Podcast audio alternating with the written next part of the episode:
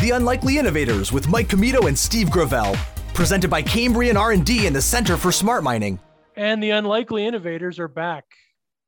Steve Gravel joining you as always, and I'm joined again by Mike Commito. Mike, I have a sore shoulder because I just got back from the physiotherapist, but uh, I uh, wanted to show you how committed I am to the podcast that I did make it for the recording today. I had no doubt, Steve. Um, obviously, we wouldn't have been able to do it without you. So I appreciate you champing through that. Yeah, and I don't need your praise, but I will take it. I don't know if I was. Uh, I don't know if I was praising you. I think I was just stating the reality that uh, the Unlikely Innovators is a is a two person show, and without my uh, co-pilot, uh, there is no podcast. There you go. There's some job security in the in the uh, podcasting world, after all. Yeah. Um, Ellie Ardakani, CEO of uh, Meta Technologies, Meta Innovation Technologies, a really slick startup out of the Ottawa ecosystem that focuses on uh, using simulation to train sort of the next generation of uh, geologists and geophysicists. Really cool technology, especially cool uh, person to talk to. Yeah, no, I really enjoyed talking with Ellie. And I think also, you know, we talked about this in the conversation, but so much of what she said, you know, resonated with me. I think that the trend that we've been seeing in applied research at Cambrian over the last few years as our international student population has grown is that we're seeing, you know, an increased proportion of international students working for us in applied research to the point where Ellie said that immigrants inherently are entrepreneurs right because they they pack up their lives they go to a whole new world they operate in a new environment with very little resources and they make a go of it right and i think you see a lot of those similarities in our students who are hungry you know to learn uh, to work on these projects to engage to expand their networks and so um, again i think this is a this is a great podcast that i would i would encourage any any student at Cambrian to listen to, but particularly our, our very entrepreneurial, entrepreneur, uh, international students who are coming over and joining us.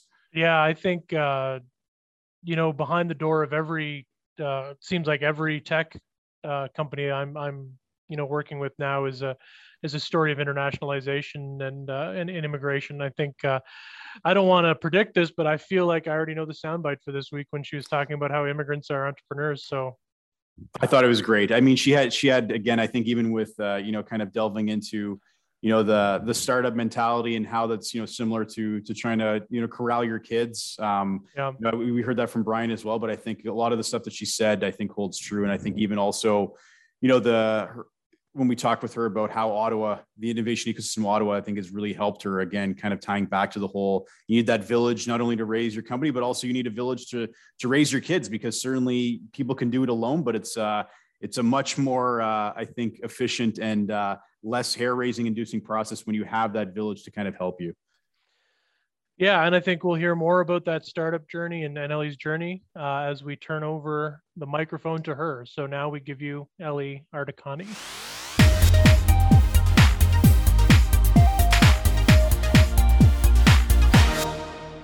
All right, we're back with Ellie Ardakani. I'm going to read uh, Ellie's bio, but thanks so much for joining Mike and I on this uh, week's episode of the Unlikely Innovators. My pleasure. Okay, so Ellie is the co-founder and CEO of Meta Innovation Technologies. Meta is a tech company providing software solutions for training and AI augmented analy- analytics to energy and the, and the mining industry. Ellie is an accomplished geoscience advisor and award-winning energy tech entrepreneur with a proven history of novel and outside the box workflow development to facilitate multidisciplinary data analytics, visualization, and integrated interpretation. Prior to Meta, she worked in various roles at energy companies such as IOOC, Athabasca Oil Corporation, and ESG Solutions. Ellie holds a PhD in exploration geophysics from the University of Alberta. She's the past chair of the Society of Exploration Geophysicists Women's Network, uh, the Women in AI City Lead for Ottawa, which is super exciting, uh, and also the SEG JEDI Committee member now, JEDI sounds super badass, and I'm really that's really interesting that they named it that. But JEDI is an acronym that stands for Justice, Equity, Diversity, and Inclusion. Uh, but I think it's still a really cool name and a really worthwhile cause. And she's also an active member of numerous other professional organizations. So once again, Ellie, uh, really great to have you on the pod today. Thank you so much for having me. yeah, so that was your professional bio. Um, what Mike and I like to do when we start talking to people is is basically get your journey in your own words. Uh, you know, sort of the ins and outs of, of how you uh, ended up where you are today. So, uh, just you know, a few words on on your journey and how you've you know arrived where you are right now. Oh wow, that that would be a very long story for sure. And you know, as you said, there is like personal aspect to it and there's professional aspects to it. Um, but I guess for me, the the personal and professional are kind of like tangled together anyway. And I guess that's the case for most of the entrepreneurs out there um, or scientists turned entrepreneurs. Um, so I guess I'm, I'm going to answer the question more on the career side um, of the things. Um, it's actually funny a story. I, um, as a kid, I was a creative kid, um, and I was I always had uh, a knack for art, but I was also a really good student. I don't know if that was fortunate or unfortunate. Um, so I had A pluses in physics and math and chemistry. Um, and back then, there was no way that my dad would let me go to art school because I was a good student. Maybe if I wasn't a good student, he would have just let me to go to art school. Um, so anyway, I got into earth sciences program at the University of Isfahan um, back in Iran, and um, which is one of the really good schools back there. And my dad's plan was that, well, I'm going to get a bachelor degree and I'm going to become a teacher because that was what women were supposed to do, right? Um, a safe job in a safe environment, dealing with innocent kids. Um, and two years after in the program, um, I wasn't impressed. That is the funny part. I felt like, oh my God, I'm memorizing geologic times and names of minerals. And, you know, I'm trying to get good grades and pass the courses, but I wasn't really intrigued until I took a course in the third year called Formation Evaluation. Um, and I was hooked. The, the fact that I could understand the subsurface with a bunch of wiggles, which we call them geophysical logs, uh, blew my mind away. And from that moment, I knew that I wanted to be part of the energy sector, specifically oil and gas. Um, Iran is the OPEC's second largest exporter and the world's fourth largest oil producer. So I chose to go the opposite direction of what my dad imagined to happen. Um, I chose one of the toughest and most male dominated industries to get into right after my bachelor's degree, I was one of the 12 people across the country who got admitted to petroleum geology master program at University of Tehran. And in 2009, I immigrated to Canada to continue my studies in geophysics. Um, over the years, well, of course, you, you just introduced me. So I worked in exploration and production companies and oilfield service companies. And until 2017, which I co-founded Meta with a good bunch. And um, Meta is technically a software as a service company to merge digital technologies into energy and mining industries. Um, fast forward four years of hard work, and now we provide the largest collection of digital simulations for learning geosciences and engineering to empower the next generation. That's great. And, and, you know, Ellie, one of the things we wanted to ask you as well is that I think, you know, when we have guests on and they talk about, you know, their their professional journey, but you also had like a a real journey as well to get to where you are now. You know, 12 years ago, you'd already mentioned that you left Iran to come to Canada. Can you talk about that and preparing for what that would be like, you know, coming across the world and then starting a new life in, in Alberta continue, to continue your studies? Yeah, um, that's crazy for sure. That's a wild journey. I always say immigration is a wild journey. Um, and you know, it's been it's crazy that it's been 12 years already. Um, uh, so as one of my favorite business advisors, Scott Ronte, used to say, um, immigrants are practically entrepreneurs because they build a new life from scratch up in a foreign environment with foreign culture in a foreign language with no to minimum resources. Um, isn't that right? Like it makes sense. Yeah. Um, there are lots of ups and downs in that journey for sure. Um, but the interesting part about it is how much immigration helps with developing life skills. Um, among them, the two most important ones are resiliency and resourcefulness. As an immigrant, you learn to build networks and human circles um, around you, wherever you go, in a genuine way, as if the whole world is your home country. Um, I always say I am a global citizen um, because I really don't care where I am. Mm-hmm. Um, I feel comfortable. Everywhere is my home.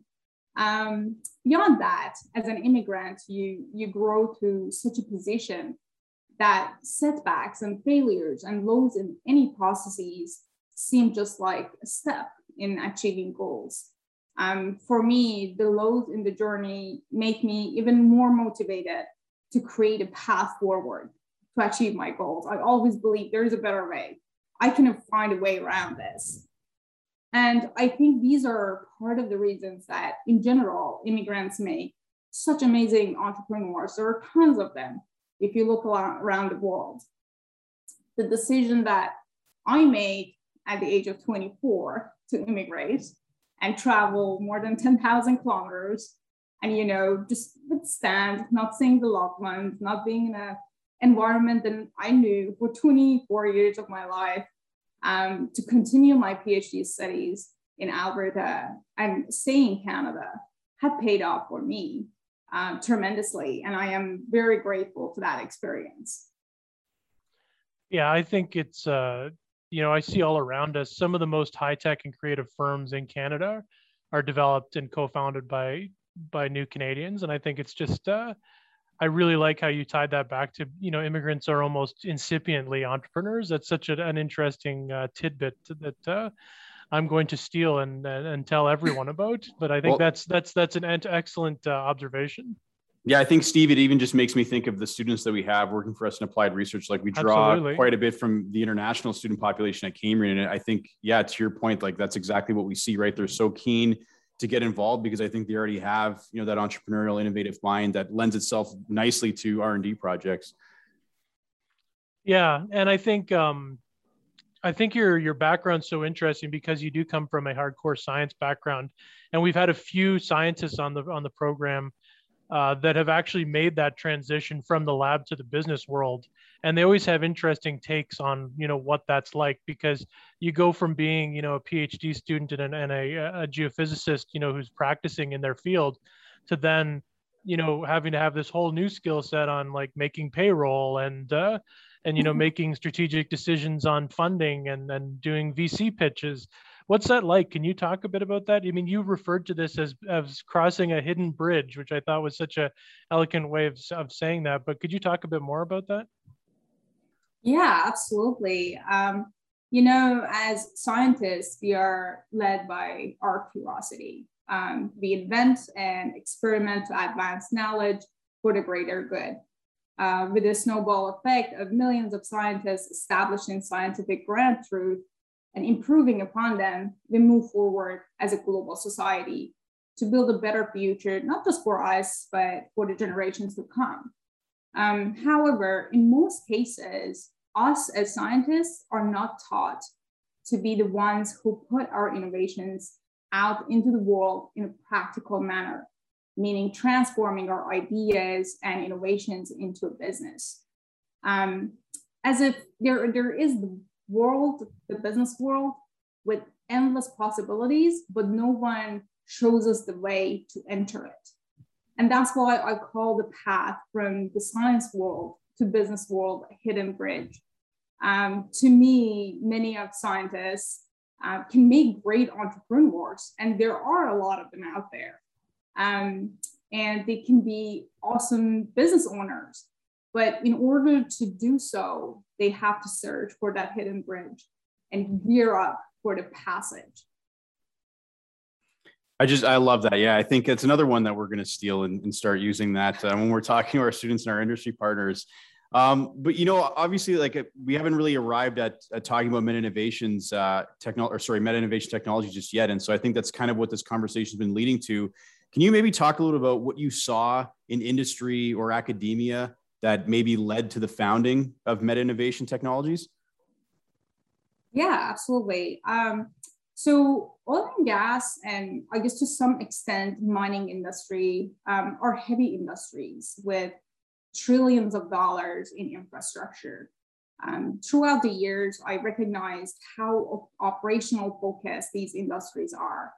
They spend a lot of money to make operational processes as efficient as possible to decrease costs. However, uh, in most cases, the non-operational processes take a backseat. And there is lots and lots of potential there for innovation and for disruption. Um, I give you an example for training solution. So um, one of the solutions that we provide is this learning platform that is all digital and simulation based. So you learn by doing. Um, you learn those scientific um, concepts that are abstract and harder to learn uh, with actually playing different scenarios and develop an analytical mindset. But um, here's the example of the training solutions. Like there has been no to very little focus um, and innovation in data space in these two industries for the last century. Um, they still use traditional methods of learning, such as classrooms for training staff, which ended up costing them $2.8 billion in 2019, according to the survey from the World Training Magazine. Um, the worst part of it is that the cost is repetitive uh, because of the low retention of the training method. Um, and that's why we are determined and we're still, you know, have a long way to go to change the perspective and, you know, the way that the industry thinks about training um, and, you know, create the, the awareness into the market that there is better solution that can disrupt old processes that you had before in place. Uh, but this is why we are determined to disrupt the training methodology for this industry um, using metakinetic learning platform. Yeah, I think that's a, an interesting point because I think the appetite among the trainees, those that are seeking the knowledge, is there.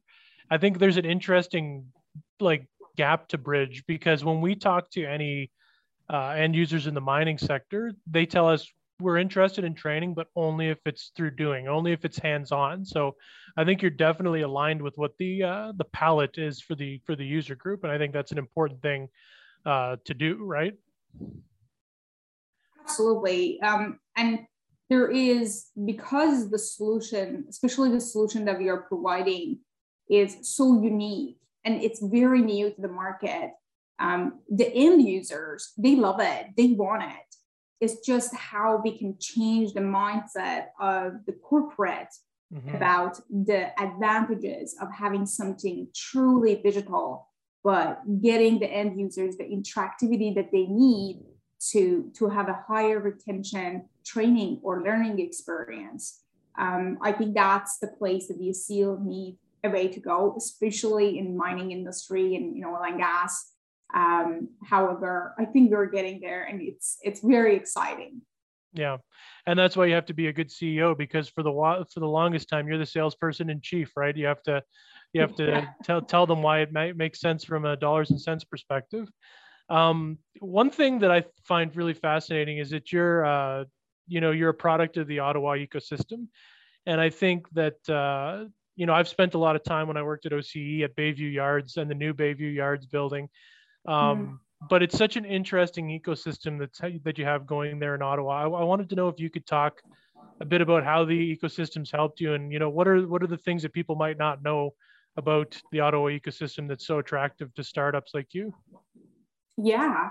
Um, so I could not agree more with that statement. Um, the community, honestly, is one of the most motivate, like the best motivators and um, supporter of the startups, um, especially in Ottawa. Now, we have been fortunate enough to be part of the portfolio companies for Invest Ottawa, um, and um, believe I'm, I'm uh, believe me when I say that they do whatever they can in their power to support startups throughout their growth stages.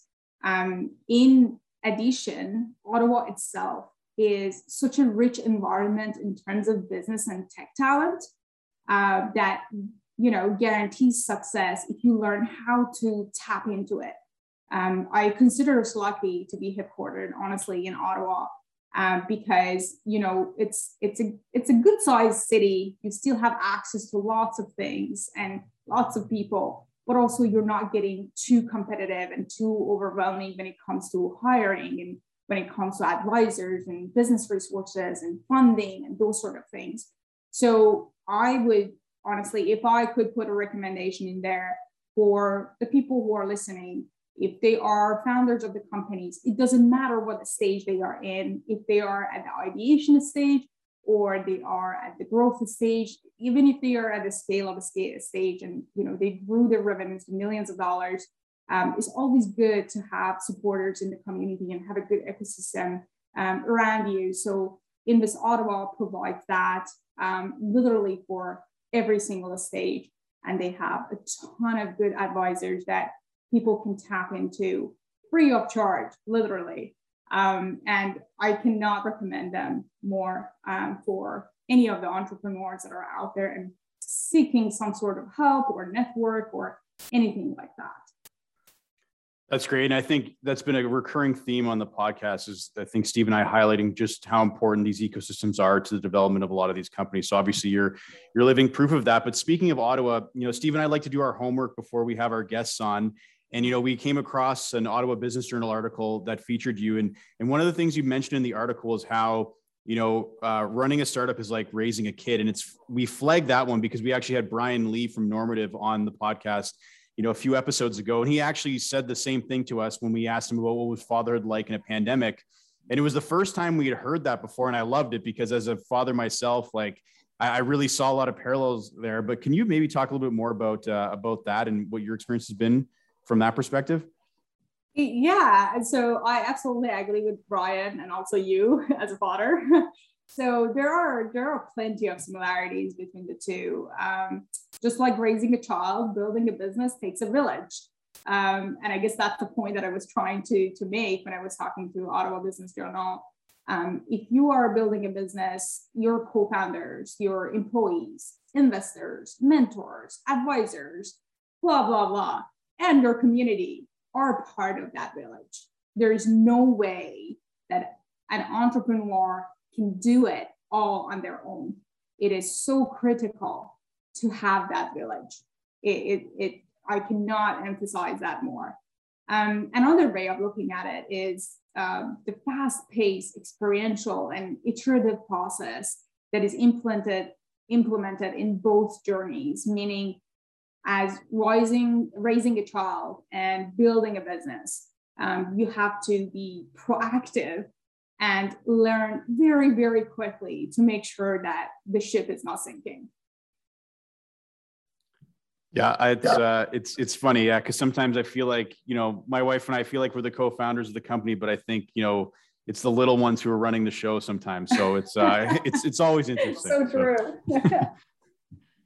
yeah, I just hope you're not prone uh, to for hostile takeover anytime soon, Mike.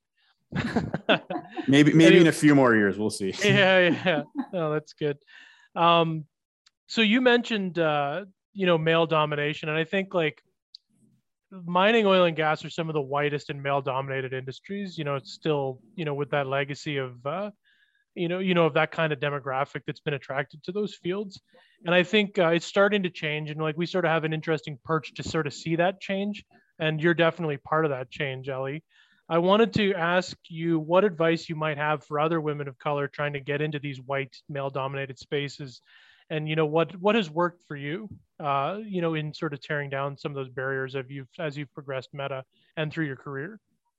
Well first of all thank you so much for considering me as you know one of the change makers um, in the in the scenery um, but i guess in terms of advice i would say whatever you do do not give up uh, there are two things that i believe are key differentiators between successful people and not as such as much successful people um, with society standards in mind, obviously.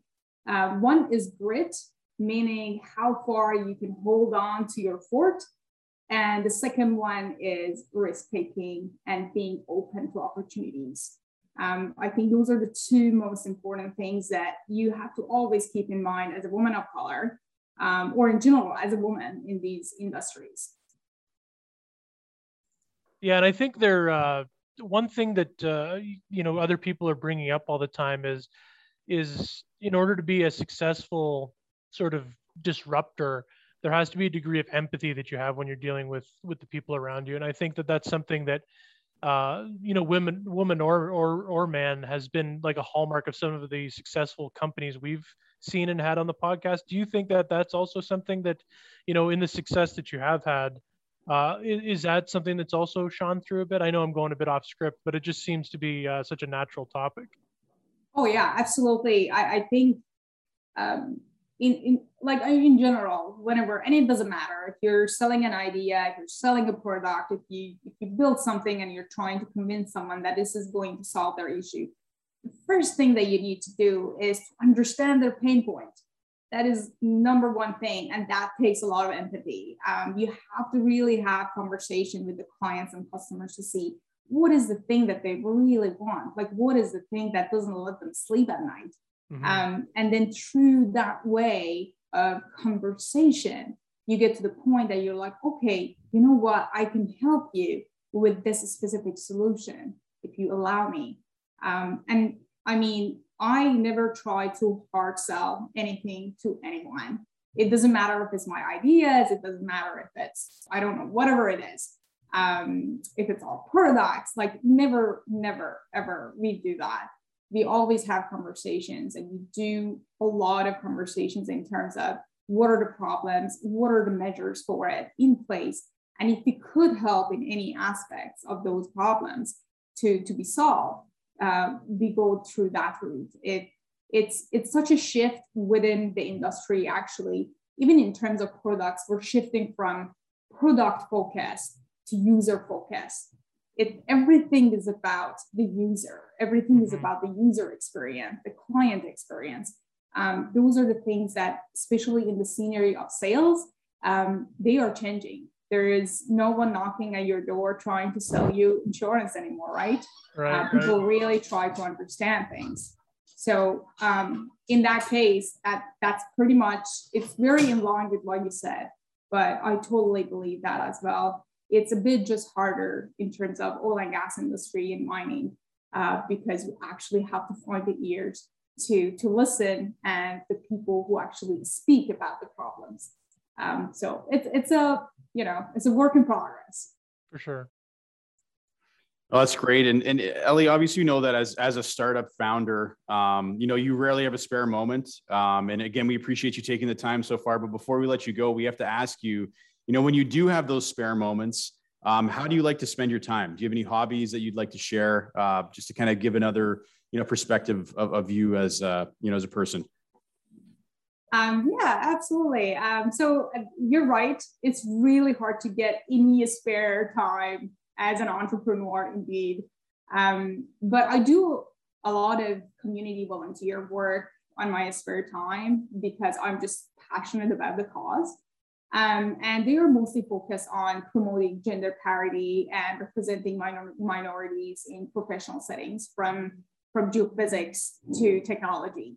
Um, but I also really like to work on personal projects that are kind of hard um, and difficult and take a lot of creativity and involve a lot of learning. I love learning. Um, as a matter of fact, uh, currently I'm working on this personal project, which is updating um, Heritage House and restoring the Heritage House in St. John's, Newfoundland. And uh, believe me, I am no architect or civil engineer, but I'm putting my resourcefulness into work. And it's been a lot of learning and it's, it's been a pleasure. See, Mike, that's why we asked that question. I, it's always something super shocking, but we're dealing with some of the most high flying people in Canada. And I think that that doesn't even shock me at this point that you'd be doing something that ambitious, Ellie. Um, listen, Ellie Ardakani, uh, you've been super generous with your time, and I know we want uh, you to get back on the battlefield now and and go uh, work on your business more. Uh, but uh, I just wanted to thank you so much for uh, for joining us today and for sharing your insights. I'm sure they're going to be valuable for our listeners to to hear and understand. No worries. I, I had such a good time talking to you guys.